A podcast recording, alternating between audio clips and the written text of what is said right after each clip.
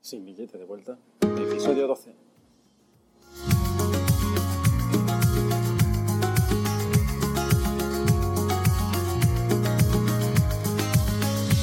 Estás en el podcast donde te contaré mis experiencias de trabajar viajando. Hoy hablaré sobre los medios de transporte para moverse por la ciudad de Sao Paulo.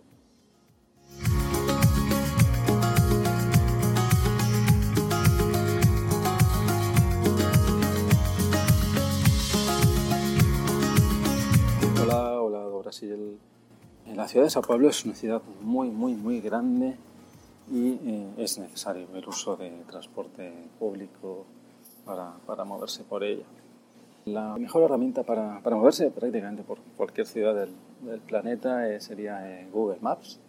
La ventaja que tiene esta herramienta es que con ella podemos eh, bueno, poner un punto de destino y nos va a indicar pues, qué opciones de transporte tenemos para utilizar, el qué tiempo nos va a llevar e incluso también el coste.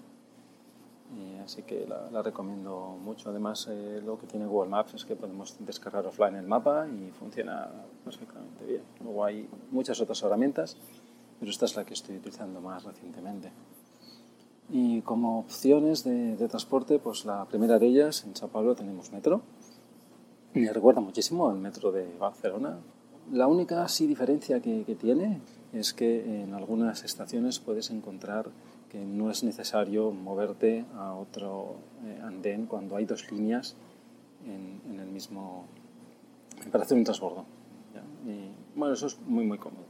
Realmente, pues bueno, sales de un, metro y, y, al frente mismo tienes pues, el metro de otra línea que te lleva a otro destino que si tienes suerte te lleva a la opción que tú necesitas. ¿no? Si no, sí que tienes que tomar las escaleras para ir a otro lugar y tomar la dirección que, que necesitas. Lo cual me parece súper práctico y mucho más lógico en cuanto al sistema de tickets, para lo que son turistas o bueno, gente como yo eh, viajando durante una temporadita, no muy larga, pues no hay, no hay opciones, eh, solo está la opción de, de ticket unitario y, y es por, por, viaje. Es eh, realmente, bueno, es caro, en mi opinión, cuesta unos 4 reales, entonces hay que comprar eh, de forma individual. Además, en el caso de Sao Paulo, no sé por qué, pues el máximo que puedes comprar son dos unidades es bastante poco práctico porque así tienes que hacer más filas.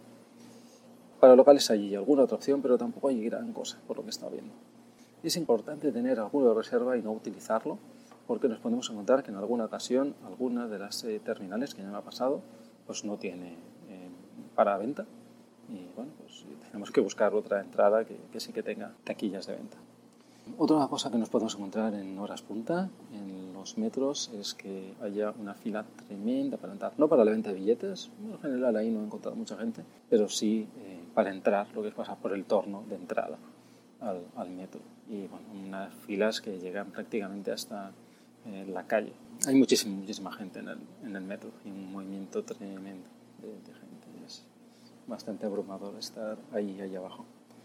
En cuanto al horario, bueno, no lo he utilizado demasiado, lo que es el metro, me, me, como me he ido moviendo por diferentes hostels, pues eh, me, me, centraba más bien en la zona en la que yo me encontraba, así que casi todo lo hacía a pie por el barrio en el que, me, el que estaba. El tema de horarios es algo que puede cambiar, así que es conveniente chequearlo cuando se está allá. Otra opción que tenemos para movernos sería el, el bus. Funciona también igual, que, que, si fuera el metro, solo que en este caso no sé si el mismo billete nos serviría, no, no he probado. Las veces que he tomado bus, que han sido muy pocas, simplemente pues, he entrado y pagado en monedas. Otra opción de transporte es el tren, pero esto es para distancias más largas, no llega a todos lados. Y para el aeropuerto está muy bien, porque es eh, con un solo pago, con un solo billete de esos cuatro reales, ahí sí que sale súper rentable pues eh, haces los cambios internos que sean necesarios y luego tomas incluso dos trenes más un bus lanzadera que te lleva a la terminal porque son varias terminales y las terminales tienen varias tienen dos cada terminal tiene como dos secciones aparte o al menos la terminal 2 es así y es, es, práctico se tarda bastante porque está lejos por lo menos el de Guadalos es el, el internacional tiene varios aeropuertos en Sao Paulo y es realmente muy muy práctico. En el caso de que bueno, no se vaya con muchísimo equipaje o no se vaya en horas punta, es una opción a tener en cuenta. Hay varios eh, tipos de trenes que llevan al aeropuerto, pero eh, algunos tienen unos horarios no demasiado regulares Así que eso hay que revisar muy bien las opciones disponibles. Pero eso en el Maps en principio lo podemos ver y nos dará la opción de si es una opción o no y cuánto tiempo nos va a demorar. Por último, y la más recomendable de todas, al menos en mi caso particular, la que más he utilizado sería el Uber, o también hay una app que aquí funciona, es la 99, esa no la he usado. Uber es una, una súper eh, conocida internacionalmente y es muy barato.